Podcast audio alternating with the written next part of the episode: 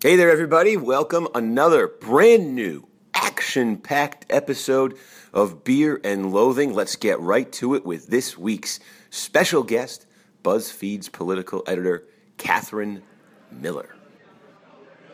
Welcome to everybody who's listening to this on the podcast. It's Beer and Loathing. It's a brand new episode. I'm losing count. We've had so many at this point. I think this is lucky episode number 13.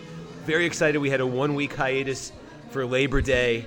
Uh, we were thinking about doing a show last Monday, last Labor Day, and then I realized I don't, I don't pay the staff, and I thought of all the days to not pay the staff to work, Labor Day would probably be the worst one. So we didn't do a show on Labor Day, but everybody's back this week, uh, and uh, we have a special guest who I'll introduce in just a minute. But before that, it's a regular. You've gotten to know him a little bit. Our moderator, Jeff Eldridge, is here too. I'll say hi to him. Hi, how's it going? It's going well. How are you? Uh, I'm doing well. Uh, so what's what's going on? It's Fallout. Labor Day is over.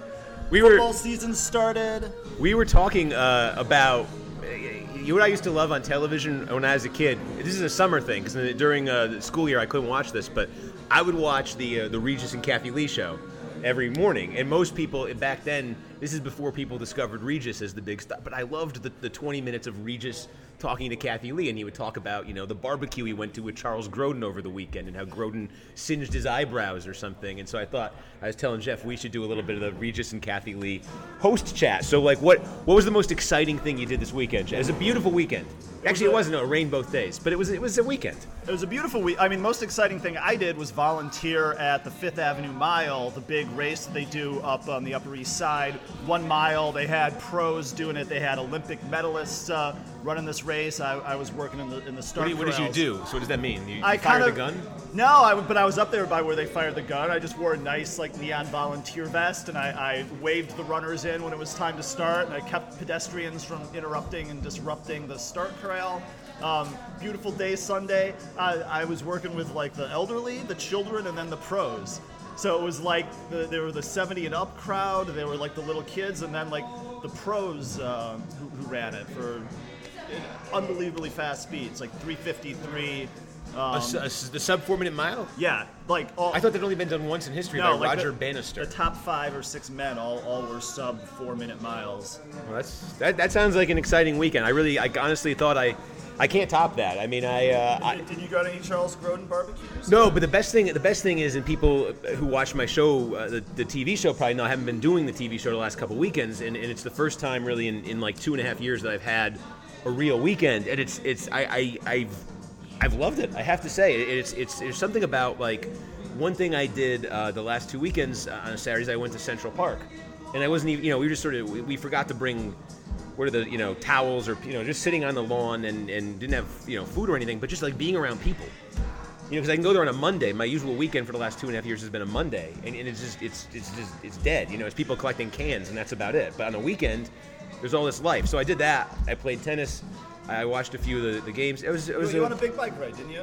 I went to, I went on an 18 mile bike ride i'm like i'm getting you know it's like i i relishing, feel relishing freedom. I feel healthy, but I missed the show and I missed all the people. So well, this this Regis and Kathie Lee thing has worked out fantastically.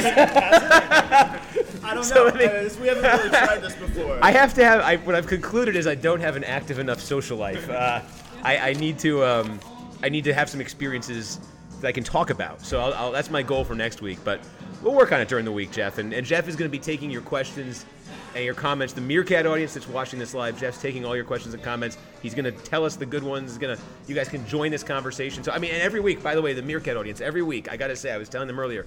We we know. It's a lot of Bernie Sanders. It's a lot of we don't like the Hillary, and it's a lot of we too much Trump. But but here's my challenge. Wait, wait, let me no, give let us me- some other give us some other stuff. It's not that we don't like the Hillary. It's we don't like the Hillary email server chat. Right. They, they're not anti-Hillary. They're Oh, anti, right, right, they're right. anti-server. But and, and, no, and, and totally point taken. So, but give us some other. Let's the challenge to the audience this week is like let's. Here's one. Here's my real challenge to the audience. It's the icebreaker questions we do every week. When I introduce our guest in a minute, um, we're going to try to find out about him or her, little mystery here, uh, throughout the hour. So, your icebreaker questions for our guest. Come up with them, send them in. Jeff will give them to us. Let's get to know him or her. And now I'll tell you who I'm talking about because I've scripted an introduction. My guest tonight is the political editor at BuzzFeed.com, or as some call it, BuzzFeed. This makes her the boss of our pre- one of our previous guests, BuzzFeed White House correspondent Evan McMorris Santoro.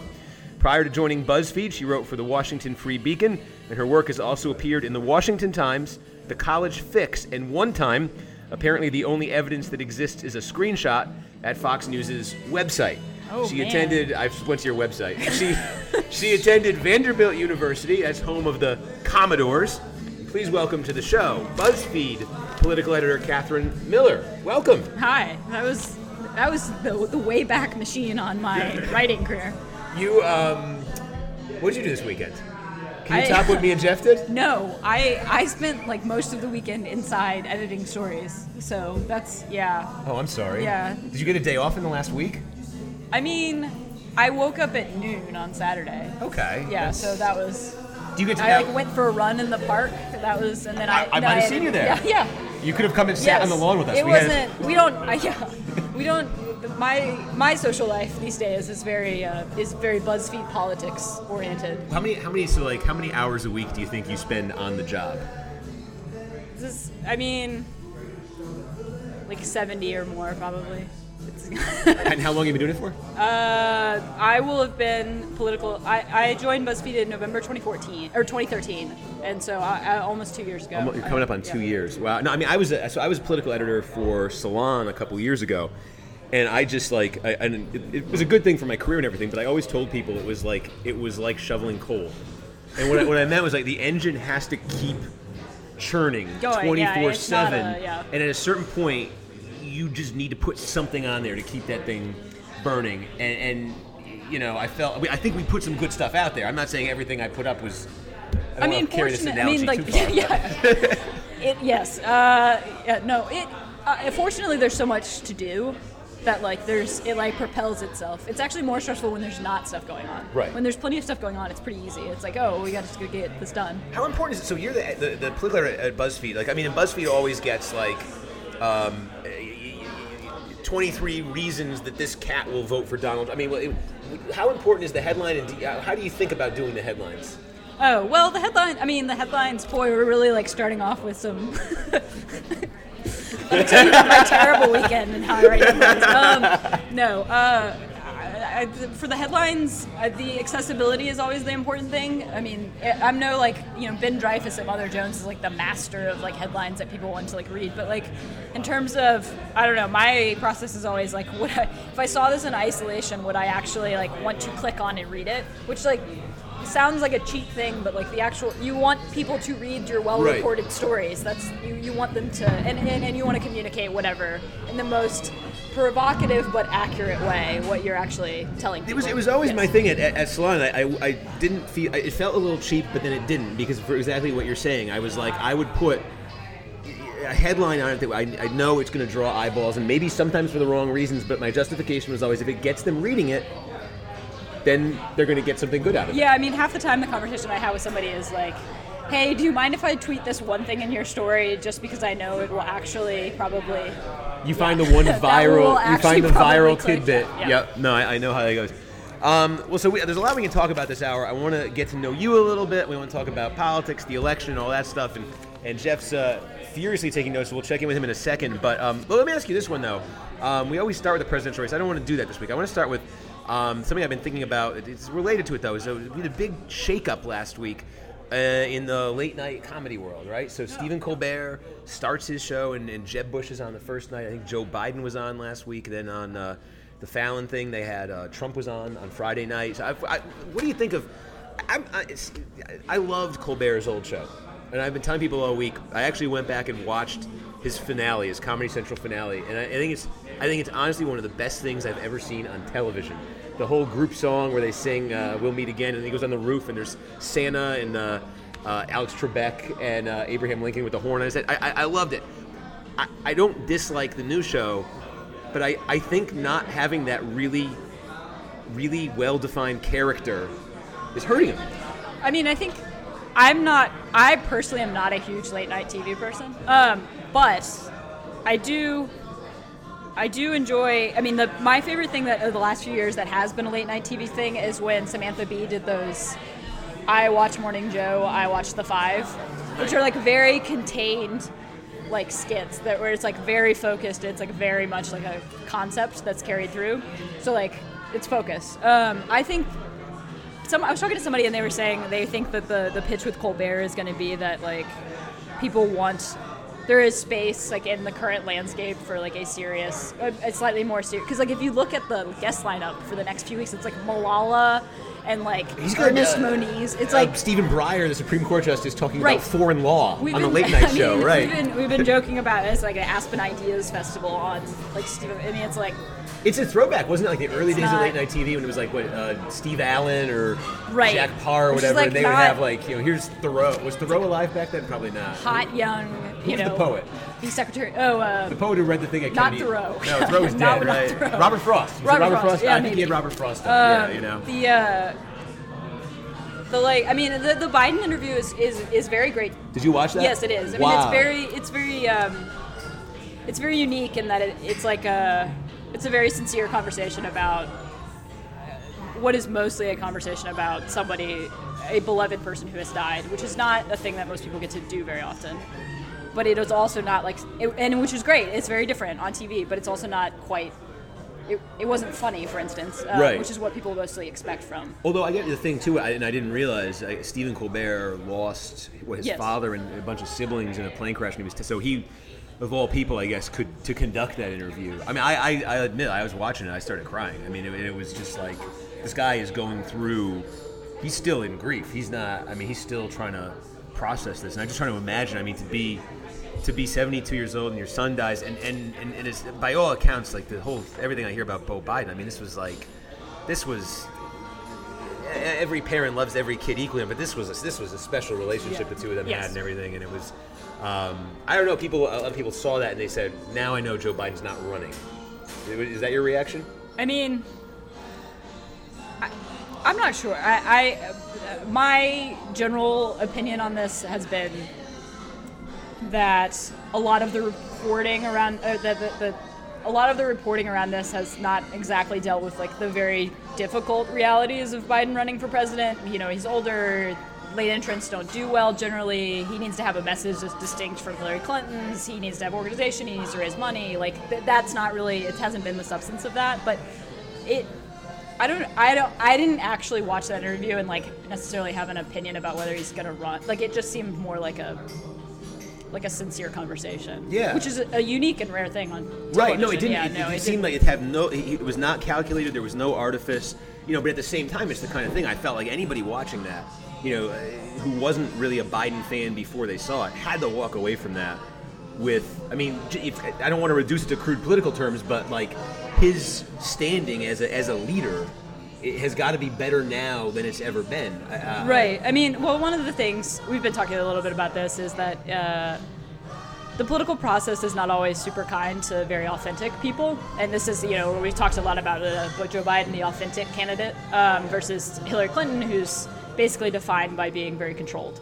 Um, we're like only a year and a half removed from like kind of like the Onion Joe Biden, like you know, like I never Hot I Rod never Joe Biden. that, by the way. Like, Right. I mean, and, and the thing is, I mean, but you know, he's kind of the range of he's the person who like, like will like put his hands on somebody's like mother at like an inap- like maybe an appropriate time, but also is like somebody who can speak very eloquently and sincerely and openly and like in a very gifted way Right. about grief and loss and these things. That is like, it's like the full. I'm not sure that everyone always appreciates the complexity of a politician, for instance, Right. or an athlete, or like a cultural figure. And I think right now we're having a moment where he's like seen as this very serious, dignified person because he is. And the political process may not be like that may not last for 14 months if he runs, which Well, no, would it- be it- unfortunate. I and think. what I you're mean, saying, that's- what you're saying, that I think there's a lot of truth to it. It's one of those. I, I we say we want authenticity and we value authenticity, and then we we punish it so often when we get it because it's a gaffe, because it's off message, because it's poor discipline or whatever. Well, I mean, And, and you look. I mean, it's in political processes and other things too. I mean, you look at now. Everyone's having this conversation about Serena Williams being this really interesting, engaging athlete who never apologized, who was herself, who like kept part of herself away, who did all these things, who like reacted emotionally to things. but like that wasn't necessarily how the bulk of her career was treated. Like she was treated as a very controversial, complex, you know, like sometimes angry person. That like now she's sort of being celebrated for it now that her career is kind of coming to a close. True, although she didn't seem too happy after that No. loss. She I was watching that. That I Italian watched- lady did, though. I forgot Yeah. what, what her name was who beat her, the Italian woman, and, and I'm watching her interview on the court after the match. It was one of the funniest things Those I've ever the seen. best. She's just like looking around, shouting random things to her coach, and then they go to Serena, and it was like watching a Bill Belichick press conference. Oh I yeah, no. It was I mean, like- which you know, that's that's she's within her right. But the Italian lady was the best. She was like, the line was like, "Oh well, this is the best day ever for me." Like, I'm sorry, everybody. Like, I Well, how won. about the, and the other, the one who actually won? I think so. She became the oldest uh, U.S. Open winner ever, and then the first thing she does retire. right. I'm. It's never going to get better I than mean, this, I, right? did you watch it? I watched the semi. I didn't watch the final. Yeah, nobody. I, I was busy playing tennis and, and, and defaulting on every one of my uh, one of my serves. But um, it sounds like the uh, we got some questions, some comments. Let's uh, let's see what the uh, audience is talking about tonight. Yeah, so I'll start out with uh, with some of the comments. Uh, first up, Marge, as I noted, your your viewers like Hillary. They don't like the email talk. Marge is very frustrated that no one talks about Hillary's policy points, and they're always talking about her email servers. Just thought I would note that. Um, Jocelyn is a big BuzzFeed fan. She says BuzzFeed is like eating potato chips, that once she gets on BuzzFeed, she has a hard time putting it down. Andy notes that you're not now on against Monday Night Football, so you got to make sure you have a good quality show because people want to be watching. Uh, Let me no no let me let me just correct that one first of all. That would have been valid ten years ago, but Sunday night football is the new Monday night football. So the good games are on Sunday nights, and ESPN pays a billion dollars for a really crappy game every week. So we can put on a really crappy show and we'll be okay. Um, on Colbert, Kate thinks that one hour is too long for Colbert, that he's better at 30 minutes, but Ed retorted that he actually thinks Colbert should have 90 minutes, that he feels a little bit too cramped in the one hour space. So, two views on Colbert's time slot. Um, Anyone go with 45 minutes? No one said. no one said 45. Um, Marge also knows that she's always loved Joe Biden. Andy says that Biden is so handsy he makes watching the Senate swearings in worth watching. Um, and now, now a few questions. Um, Jocelyn has a proposed icebreaker question. Jocelyn wants to know what is on your nightstands. Okay, so we'll, we'll break the ice with that, and then we'll we'll get to some of these other ones. So there's your first icebreaker question, Katherine. Uh, what is on your nightstand? Follow up question: Do you have a nightstand? I do because I have a lamp next to it. I had uh, my glasses and like a pile of books. That's basically. Mine is uh, uh, there's a lot of dust. Yeah, Uh, I mean, there's a lot of a lot of stains from the cups that the yeah, rings around the cups. of water. Yeah. Yeah, and then there's uh, uh, a a New Yorker probably that's two or three months old at this point that I still haven't read, but it's aspirational. I'm I'm basically just like collecting piles of books. I'm like recluse levels of like I you- ran do you out of read 'em or shelf you- space. well, read 'em or is last year of- I read a lot of books. This year less books. 'Cause of- of work, or you 'Cause just- of work? are you booked out? yeah, I'm booked. Well, no, no. I actually I like reading because it's like uh, uh, reading like fiction and stuff. It's different than doing. Oh, you read more fiction yeah, than, than. I'm not a. Yeah. Oh, really? Yeah, yeah. What what kind of fiction do you like? What's a? Keep in mind, I know four authors, but there's a chance you're going to know one of them. Jonathan like- Franzen. no. No, yeah. um, he almost adopted an Iraqi child, apparently. Did Really? you see this? What kept him from doing it? An editor convinced him not to. oh.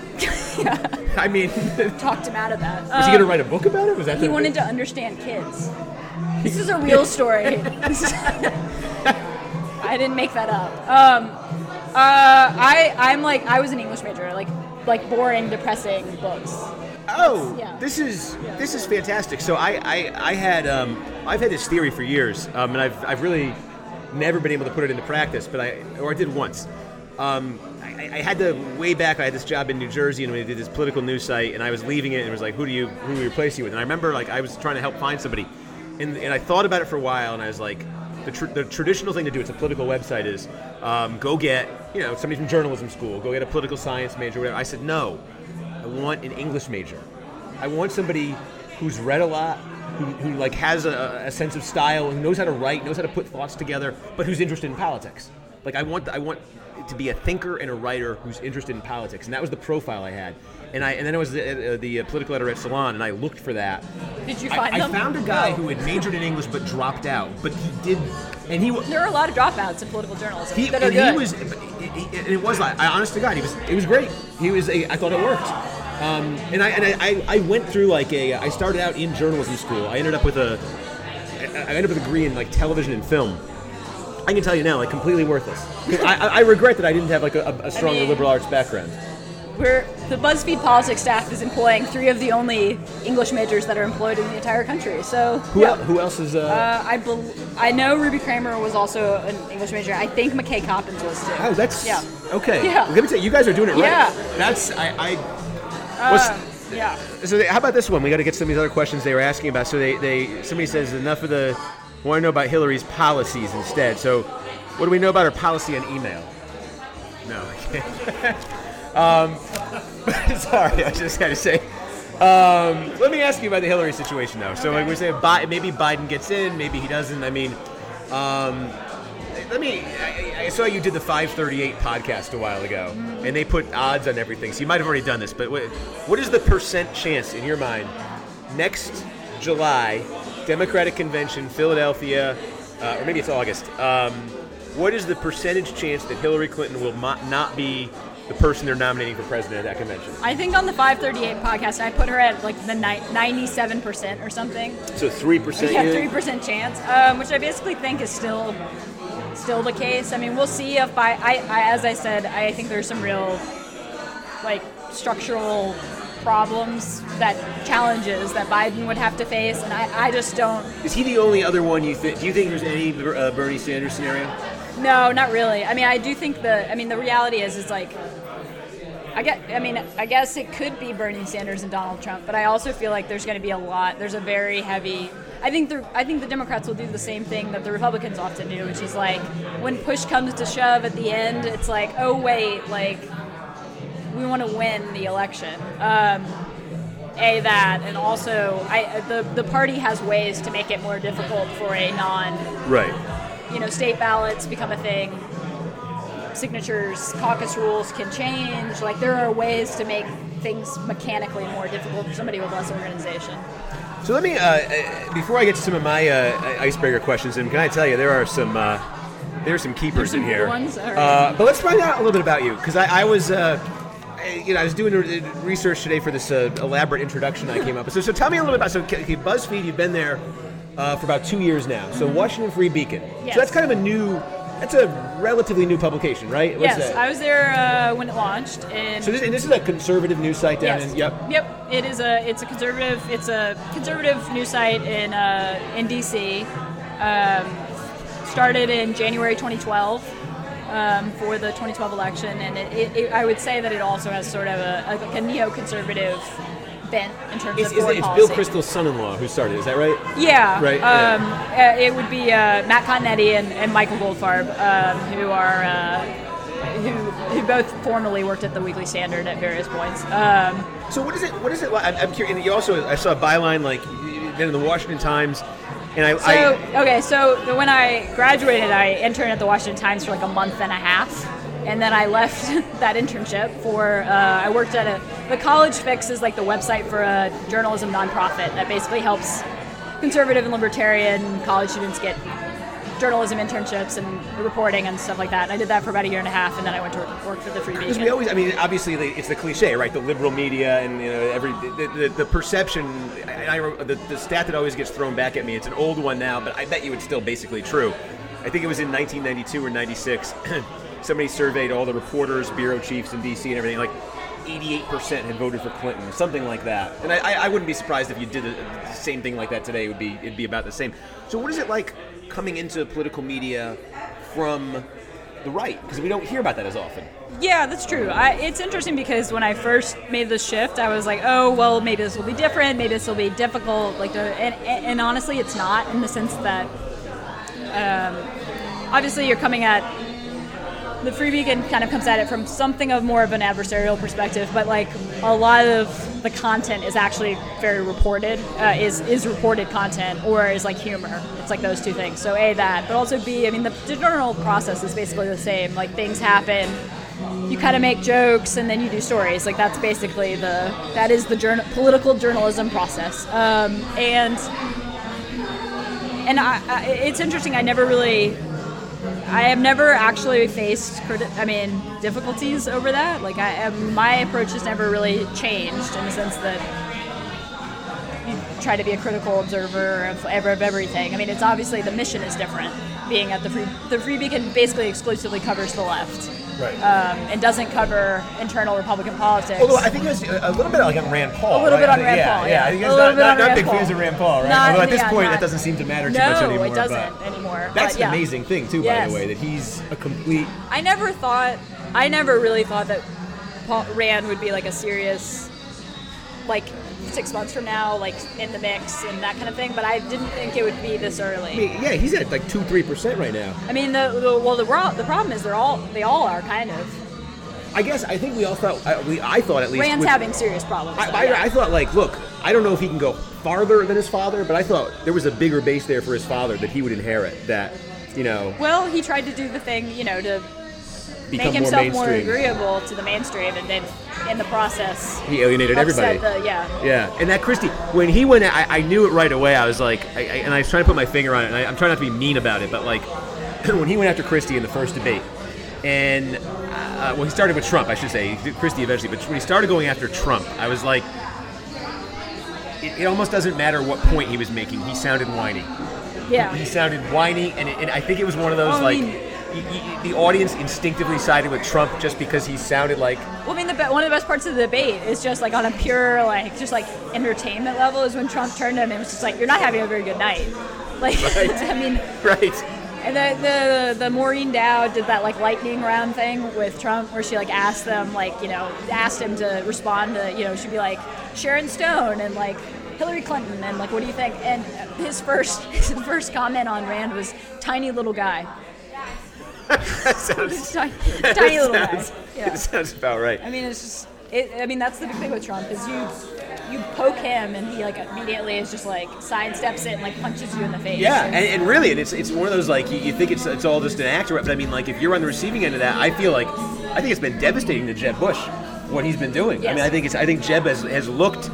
It's the self fulfilling prophecy to a certain point. He's low energy. Right. That's what Trump says, and now everybody looks at him like that's the first thing I think people think of. No, and it, it's one of those things too where it's just uh, if you think there are different reasons you can speculate and theorize about why Trump is this and that and why he's here, but like the effects on the other candidates are like actual real problems that are like are very easy to you know like attack Yeah. Jeb Bush for being low energy, and he seems that way.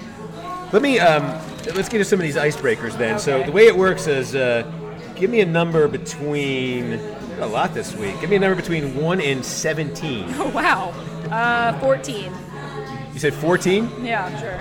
Uh, well, it, do you like whales? What?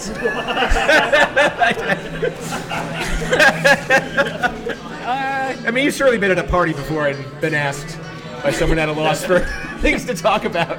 No, I mean, we not could talk. really. We could talk uh, killer whales. We could talk. Uh, what kind? Ortho. Orchid. Orchid.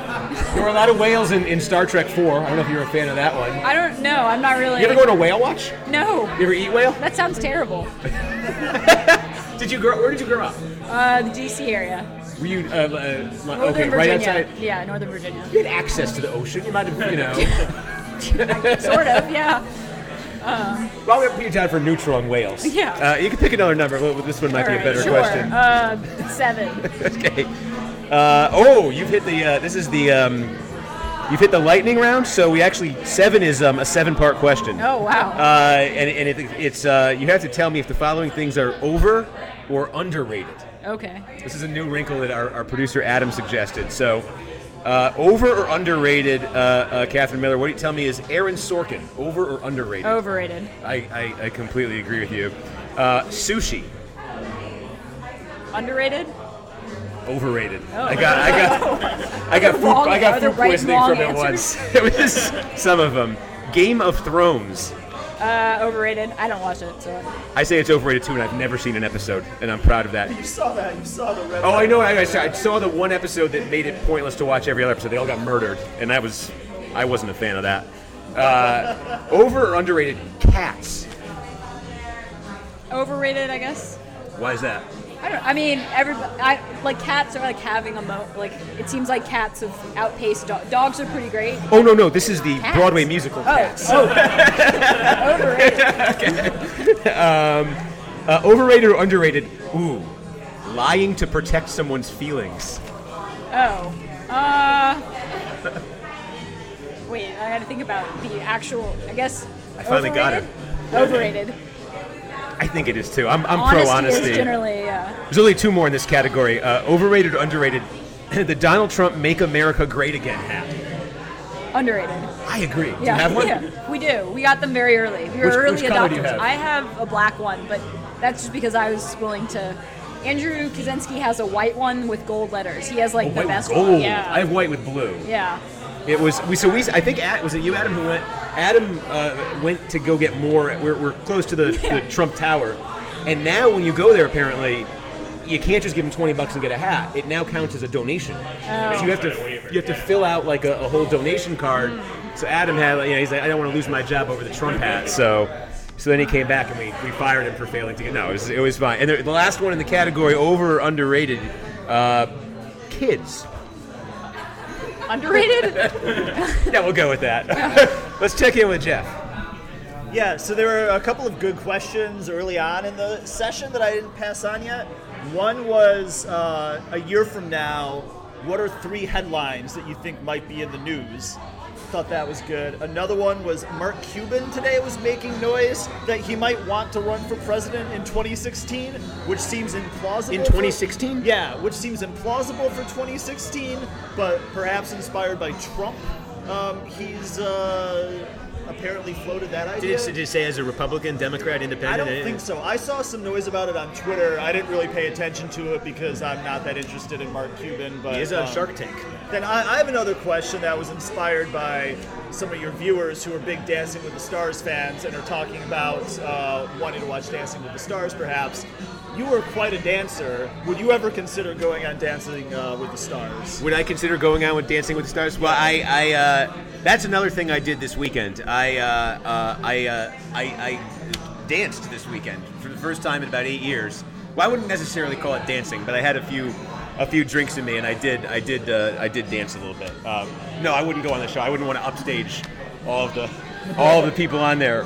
Um, That's an interesting question. The first one I really like, though, Katherine. Let me let me ask you this. Uh, so it's it, let's fast forward. Uh, it's it's September 2016.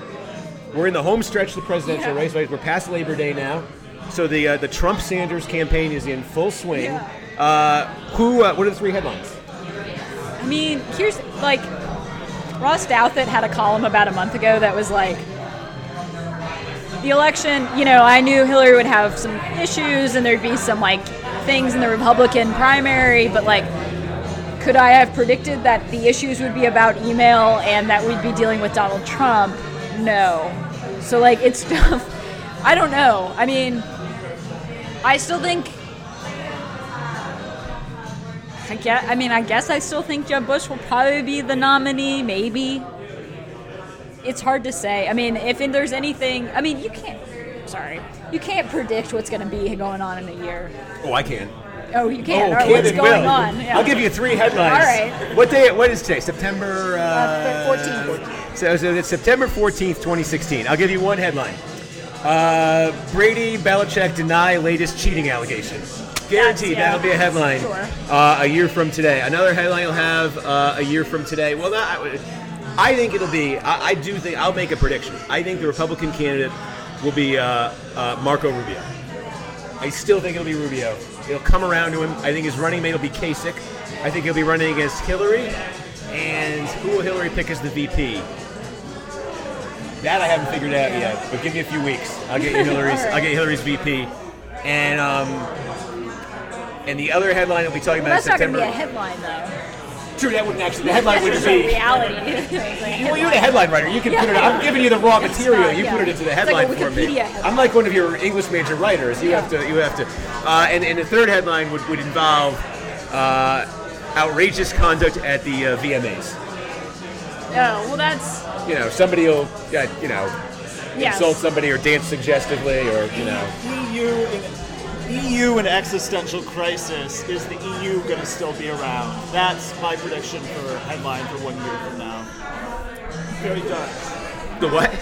Oh, the, oh, right, yeah, sure, right, yeah, I guess, yes, no, right. It's a, that's a, I, is it? I have no idea. Is that good or bad? if it goes away. Do you want? What do you? Yeah, I don't know. I, I don't have strong feelings about it one way or the other. Well, did, did Britain? That's the other thing. A lot But of might the, leave, yeah. A lot of people are excited, uh, or at least interested in what happened. Uh, something it could be a precursor to something happening here. The Britain Labour Party just uh, made its leader this very far left guy, and But like, could that be Bernie? Sanders? I couldn't be right. no. Well, a that, but also like b. This is not like to me. Obviously, Bernie Sanders is very out of the general economic mainstream, but like also hasn't like referred to Hamas as like friends, like, and like there's like a lot like Jeremy Corbyn seems like very far left and also like a very deeply weird, unprepared person to be. Not that necessarily that Bernie Sanders is exactly what I think of when I think of a president, but like Corbyn seems like very out there. Well, I think that's. The, I was looking at him, and and I and I am by far not an expert on, on British politics. No. Most of what I learned about British politics I got from the movie King Ralph. However, uh, I was reading up on on uh, Corbyn, not Coburn. Cor- right? Okay, Corbyn. Uh, the difference that I saw between him and Sanders that I was it was interesting. I, you, you suggested it a little bit there. I realized Corbyn is is a he's to the left on on everything, and he will give you Yes. a foreign policy critique, an economic critique. I realized I never hear Bernie Sanders talk about foreign policy. Right. I was trying to think like, do I, do I, you know, and No, I, I know he was against the Iraq War, and I know he's talked about that a little, but otherwise, I don't really. It, it really is, it really is a laser focused economic critique and not, Yes. foreign policy. No, I mean, and that's I mean, that's one of the big. I'm certainly no like expert on progressive politics, like in the progressive coalition, but that I mean, I think that's probably the source, one of the sources of like the tension over the summer with like Black Lives Matter and with other like parts of where you're looking at like environmentalists and like Black Lives Matter activists and immigration activists and like that not quite fitting. Like there's a very clear strain within the progressive movement that's like a Bernie Sanders economic focused thing that is different and that's like what he talks about basically that it's like basically political revolution around an economic issue and it's not many things many other things By the way, unrelated. What do you think of the music? I, I always uh, I, one of the reasons we picked this bar. We have uh, this is from the. i like it Do you remember what movie this song is from? If anybody can hear this, maybe they uh, famously uh, 1985 movie.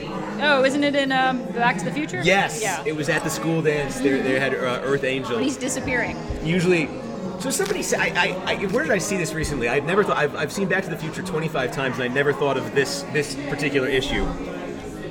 Imagine this actually happens, right? The the father and mother, the mother has a crush on uh, this guy Calvin in high school, Yeah. right? Is that what you, right? And then uh, their son ends up looking exactly like this guy. Don't you think the father would have ever figured that out? no Wouldn't he? Re- don't, you, don't you know what I mean? Like if you if you if you met No. your wife in high school. And, and Oh, she had oh, been oh, dating I a guy see. Yeah, beforehand, yeah, yeah. Oh, and then the kid is wouldn't I wouldn't he, you say that looks just like the guy, and then wouldn't your next thought like be, and then wouldn't your thought be, are you still seeing that guy? Like because the son that you had looks just like, Like him. that Oh, guy. yeah, Not yeah, only yeah. That bothers me. But they Oh, named I see what you they mean, yeah. named him they named him after the guy that say right because You're right. Yeah. I hadn't Yeah. even. Oh, that's bizarre. There was some weird stuff happening in that family. I gotta. they're very emotionally adjusted at the end of that I movie gotta tell you, so- yeah, that was. Um, well, let's let's try a couple more icebreakers because I don't want to put these to waste. Give me a couple. Give me another number here, and let's. Uh, we'll try to get you a normal one. Three. Wait, I'm sorry. You can keep, just pick a normal one how you about? keep getting the weird ones. i don't have to pick the number you can just if pick the uh, if the government imposes a forced relocation policy, but you are allowed to pick one state that you absolutely won't live in, what state would that be? Oh, uh, I mean, I don't really like the Midwest very much, so probably. But which one? Give us one Midwest state that you particularly wouldn't want to end up in. Uh, don't know. My my parents lived in St. Louis. They really hated it, so I guess Missouri. There's no Missouri No, for Missouri. you. I was Interesting. I was technically born there, but In St. Louis. Yeah. And then you, so you said you're from the DC. Are you from the Maryland side or from the Virginia? Virginia side. The Virginia side. Okay. If I had to pick one state that I absolutely Yeah, which- yeah. would not live in, uh, Maine. Because it's cold in the winter. That's actually a good. No, because my, my parents moved there, and there's a lot of there's a lot of there's a lot of interesting. No, it's, it's, I was always against the move, and I've I've uh, uh, yeah, I'm gonna I'm gonna go with that. Um, I want to ask you a little more about your your um, your career though. Um, Okay, Vanderbilt. You went to Vanderbilt. I did go to Vanderbilt. Do you know which MSNBC personality also went to Vanderbilt? Uh, Willie Geist. That's right. Yeah. Um, the two things I know about Vanderbilt. Number one, I love the, the nickname, the Commodores. That's that is a great. I love college nicknames. That's a great one. Were you a, a sports fan at Vanderbilt? Yeah. The basketball court at Vanderbilt Oh, is different than the- yeah. every Mhm. basketball court in the world because the benches, the benches are underneath. The Do you want to know the sad reason it is built that way? What's it, is it because it's an architecture school and they want to be different? No, in the 50s they built the they built uh, Memorial Gym, which is what it is, and they built it. Basically, it's like a big X, um, and that's why it's like a very strange. It's in addition to having the, the court is raised and like the players sit on the Right. on the narrow end of the, the court. Um, it's a very strange setup, and the reason is they built it to be multi-purpose in case they got rid of the basketball team, so they could turn it into something else. But a basketball team is uh, is pretty good these days. The right? last few years it hasn't been good, Oh, but okay. it was very good, like for about a five-year That's period. what I remember. Yeah, It's all yes. it, it's it's all a blur to me. Um, if you were not doing, um, so you're an English major. If you're not doing political journalism, what what would you be doing? You think? I don't know, actually. I really don't. I mean, I've basically been doing this. I enjoy this. I will keep doing this. I like it. Do you like the difference between editing and writing? Because a lot of like I, I had the experience like I I started out doing political writing, and then it was it became a thing where like the next logical thing to do in my career was to become an editor, and there was a pay Right. jump when you become an editor, there was a prestige jump, and I remember taking the job and thinking to myself, it was like. it- I was a better I, I- as an editor. I made a good writer. I was a better writer than I was an editor, and I felt like I, I got promoted for the sake of promoting me, but I, I wasn't. I should have still been a writer. I don't, you know. Well, I, from my perspective, uh, I, I'm not a reporter. I've never really been a reporter, and I, I really do feel like most good, like the best work is reporting, like is reported and is reported. When you say you're not, you're not important, like you, do you feel you don't have the temper, like the the the? the I hate calling people up. I don't like it. Yep. Like it makes me nervous. Like it's a whole. Have you tried to do that before? Yeah, Have I have. I just hate it. yeah, really. Um, and I like. I first of all, I like editing. It's like a constant. Like I like. Uh, there's a responsibility element to it that I like.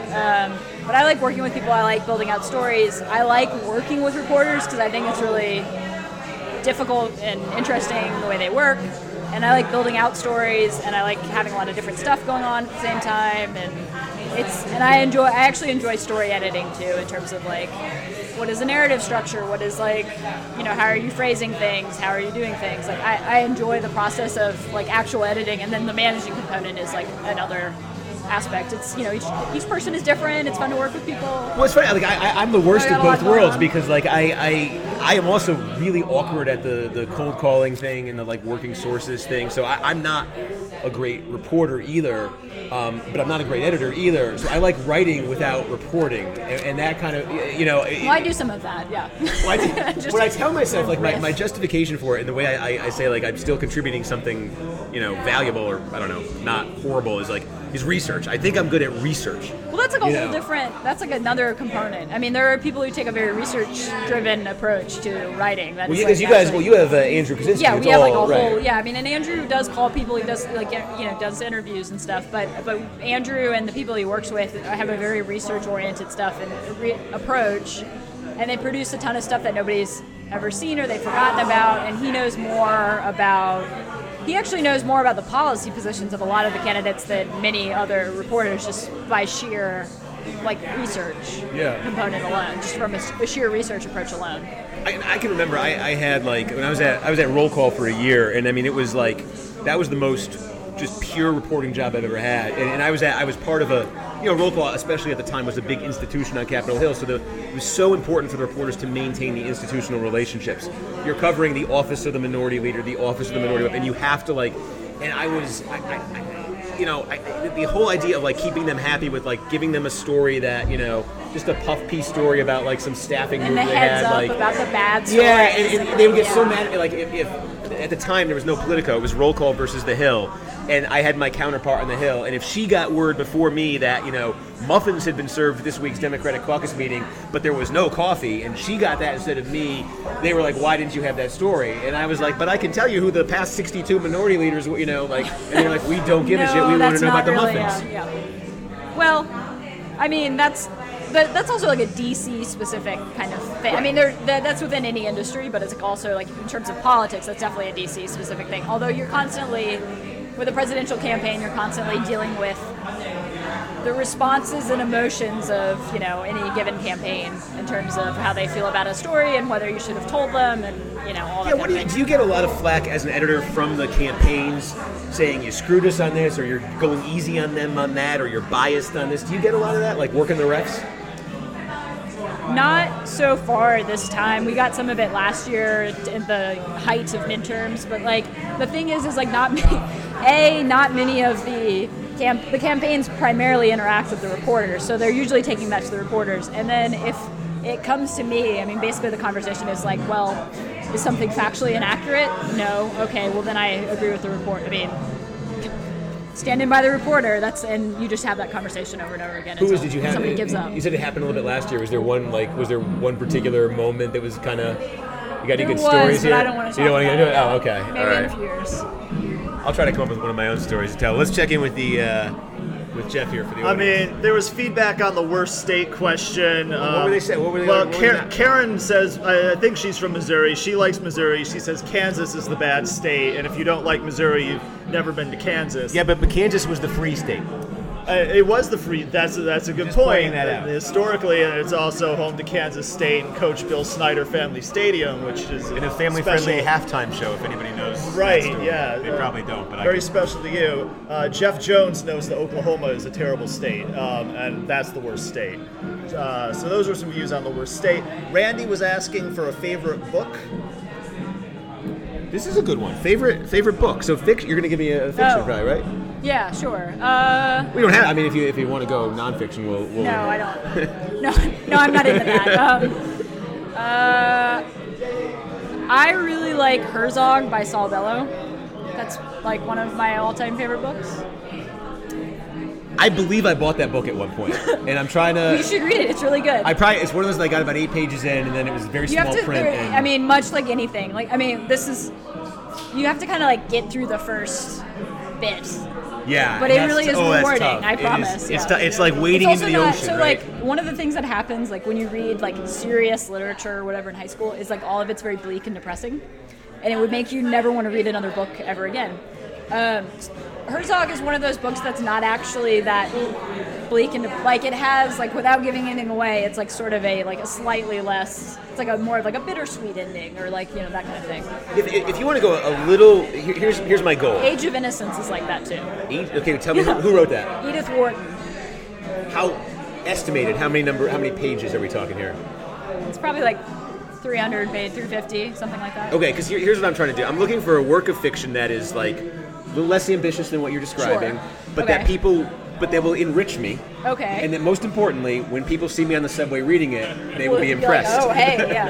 Um, what's what's kind of thinner? Uh, I- like there's some funny books that are like like Lucky Jim by Kingsley Amis is like a very funny book.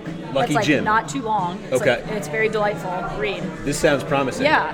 Do you, So- do you know what I read? One, uh, you, I'm sure you've read this. Um, a Confederacy of Dunces. Yes, it's great. Isn't it- It's really really I- I great. love that Yep, book. It's a I- great great book. They were supposed to make that a movie. It, you- it would be very difficult, I think. well, so it was supposed to be um, uh, uh, Ignatius, right? Yeah, was Ignatius Will Rise Ferrell, Will yeah. Ferrell, right? I said I read the book, and the guy I saw in my mind the entire time was Jack Black. Yeah, it's more of yes. That is was, a more or you know who I think uh, Philip Seymour Hoffman could have played that Yeah. role really well too. Yes. But that's one that like I I just I don't even know why I read it, and I was like, if more books were written like this, I would uh, uh, I would read more. Well, good. That's, we're back. Something. Have you read um, all, all the King's Men, the Robert Penn Warren? Yes. Okay. That's That- that, was that forced the reading in high school, and I did actually read it. Yeah. Did- what would you think of it? No, I, oh, that's a great book. Yes, that, I, I've read a couple political books. Um, I read one recently, uh, Philip Roth, The Plot Against America. I haven't read it, but I've heard it's good. Wow, it was well. So what, what happened was like, I was like, I, I wish I was this ambitious when I was in, in, in school, or so I could have written papers or something. But like, I read a nonfiction uh, uh, account of the 1940 presidential election. So it was uh, FDR and Wendell yeah. Willkie, and, and it was just fascinating. Like, um, I hadn't read as, that much about that that time. You know, it's a time look, World War II, the Depression. Not much has been written about it, so I hadn't. I hadn't. No, Yes. I'm, I'm kidding. A lot's been written about. it. But um, Yeah, more- sorry. I just agreed with that. so, I, yeah. so I, if you say it with a straight face, Yeah. people will agree with anything. Um, so I read this book, and then I was like, it got me. uh, You know, uh, uh, what's his name? Uh, I'm blanking. The the aviator, Charles Lindbergh, is Yeah, yeah. he looms large in it because he's an isolationist. And I and then I, I read there's this book out there about like what if he actually ran and won. So I, I, I read the Philip Roth book, and it was just it was gripping. It Yeah. was. Uh, I mean, that was. A, I, I really enjoyed reading that. you Yeah, know? well, he's good. That's that's why they that's why they say that him. he's, Um, he's, he's known to be a good Goodbye author. Columbus by Philip Roth. It's a it's a short book. That's very good. I, can, well, I read uh, I read one other Philip Roth book called "I Married a Communist." oh, that sounds like Philip Roth. It was it was there was an Abraham Lincoln impersonator in it. I just I, I remember something about that. Well, this is good. I've read. Yeah, now you've got some book recommendations. We've got Yeah, three yeah. books in common. I feel Yeah. like I wait. Kingsley Amis. It's Big Jim. Lucky Jim. Lucky, Jim. Okay. There's a good question uh, from Ian. Um, for both of you, what are your daily must-read uh, news sources online? What do you always read? This is so. What is uh, allowing for BuzzFeed? What else? Sure. What else is on Yeah. the What else is on the must read list? So exclusively, but no. Um, the uh, I usually in the morning I actually I do read playbook just because it's like rel- like whatever is in there. A lot of like people's sources read, and that's really like the the, the core reason that I read it because like it is it is like a valued source of information for many people. Um, I do read. Uh, I mean, the New York the New York Times has like a, a really tremendous set of reporters that is working right now and has done a ton of work. I also think the Washington the Washington Post is doing a great job covering Republicans. Robert Costa. Yeah. He's I, he's a, we have him on the show. I, I always tell people like, uh, especially if I sit in for other shows and they're like, well, "Who can we book?" Like, guess I'm doing like I'm doing a, a pre-debate show this Wednesday. Say, "Who can we book?" I said, "Get if you can get Costa at all, get him," because I, I think he's like he's a perfect example. We were talking to me at least. We were talking about um, you know part of the partisan media, ideological media, all that. Now he came through National Review, so he came up through the right, but he's a he's a reporter.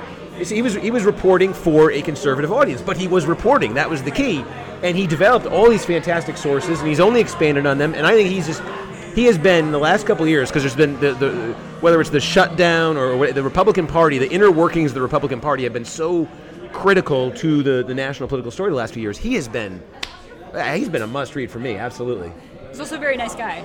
Seems that he always does our show. Yeah, I can't. Um, The uh, they had a good team of people actually at the National at, at National Review then. Um, Andrew Stiles, who is so funny, who writes for the Free Beacon, um, and Betsy Woodruff, who's at the Daily Beast. Oh, yeah, yeah. She does, and she's actually doing a lot of great reporting right now too. I, I uh, for them, and I, you know, there's like there's a series. I mean, there's a series of good people. I mean, eh, but like I, you know, the Times of Post, what's coming through Twitter is basically my actual political consumption for the most part.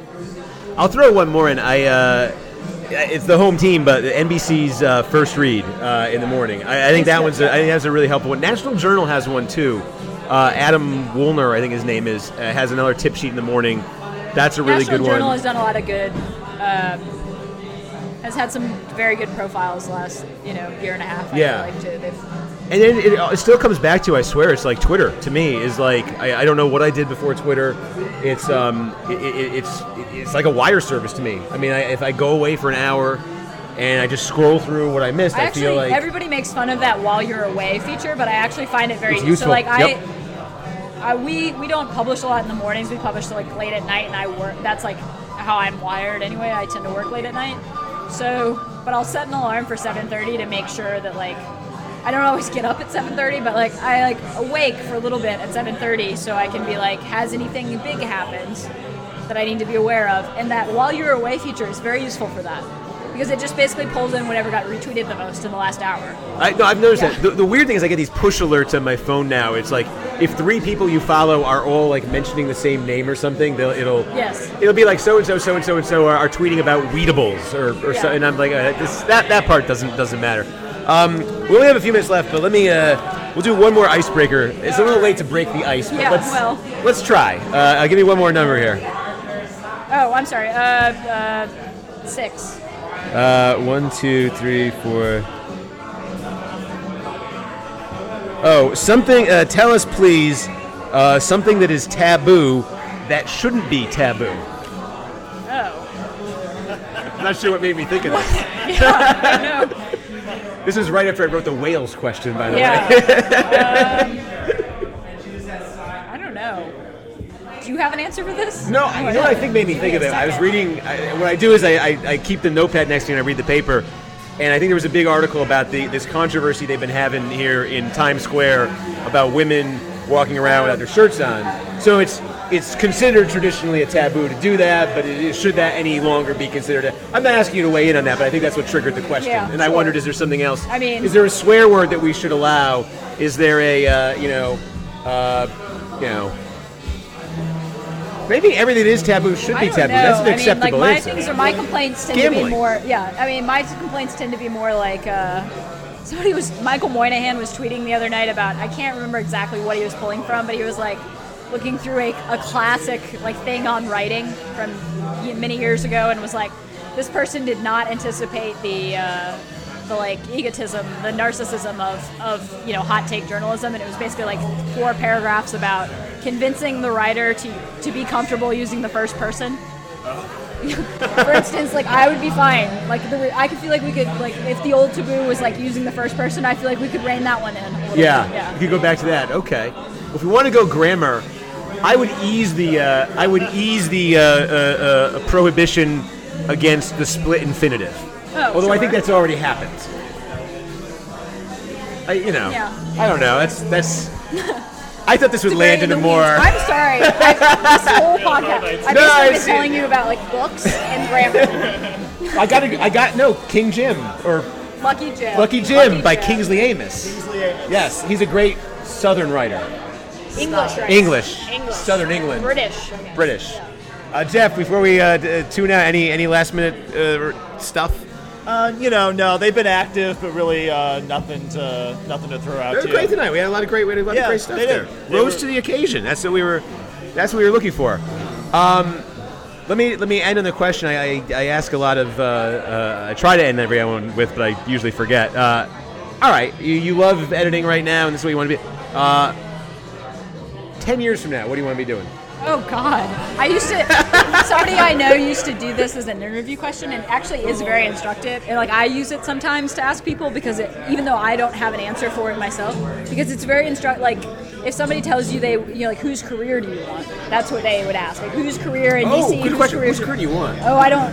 Correct answer, Steve Kornacki. No, I- yeah, like, literally, yeah. Well, back in, in uh, when I in like high school, I wanted to be. I'm not saying it's right or good. I'm just saying this is true. Yeah. I wanted like a Bill Simmons esque type.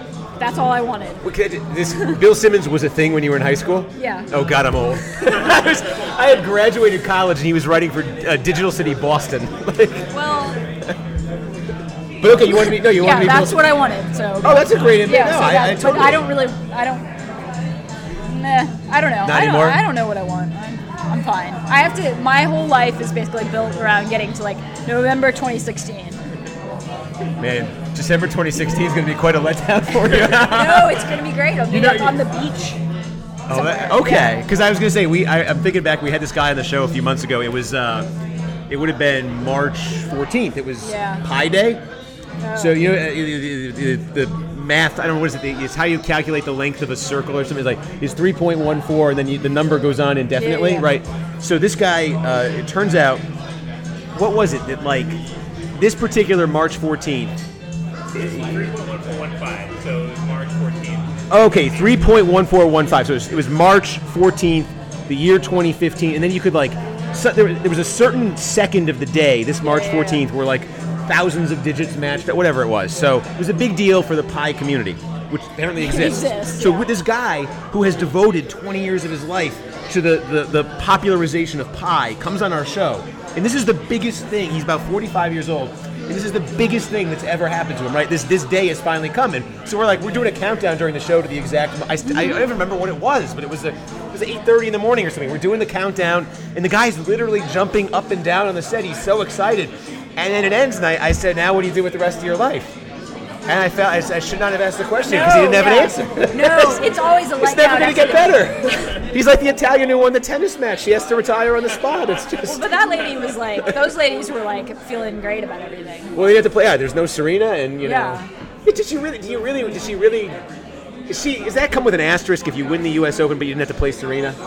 Probably. I think so. I don't. I'm not as impressed to come to think of it. Yeah, I mean, the woman who lost beat Serena, and that's kind of like winning. Right, and then, Yeah. then to her that was like winning the U.S. Open, so she's not going to necessarily try as hard in the Right. final, and then.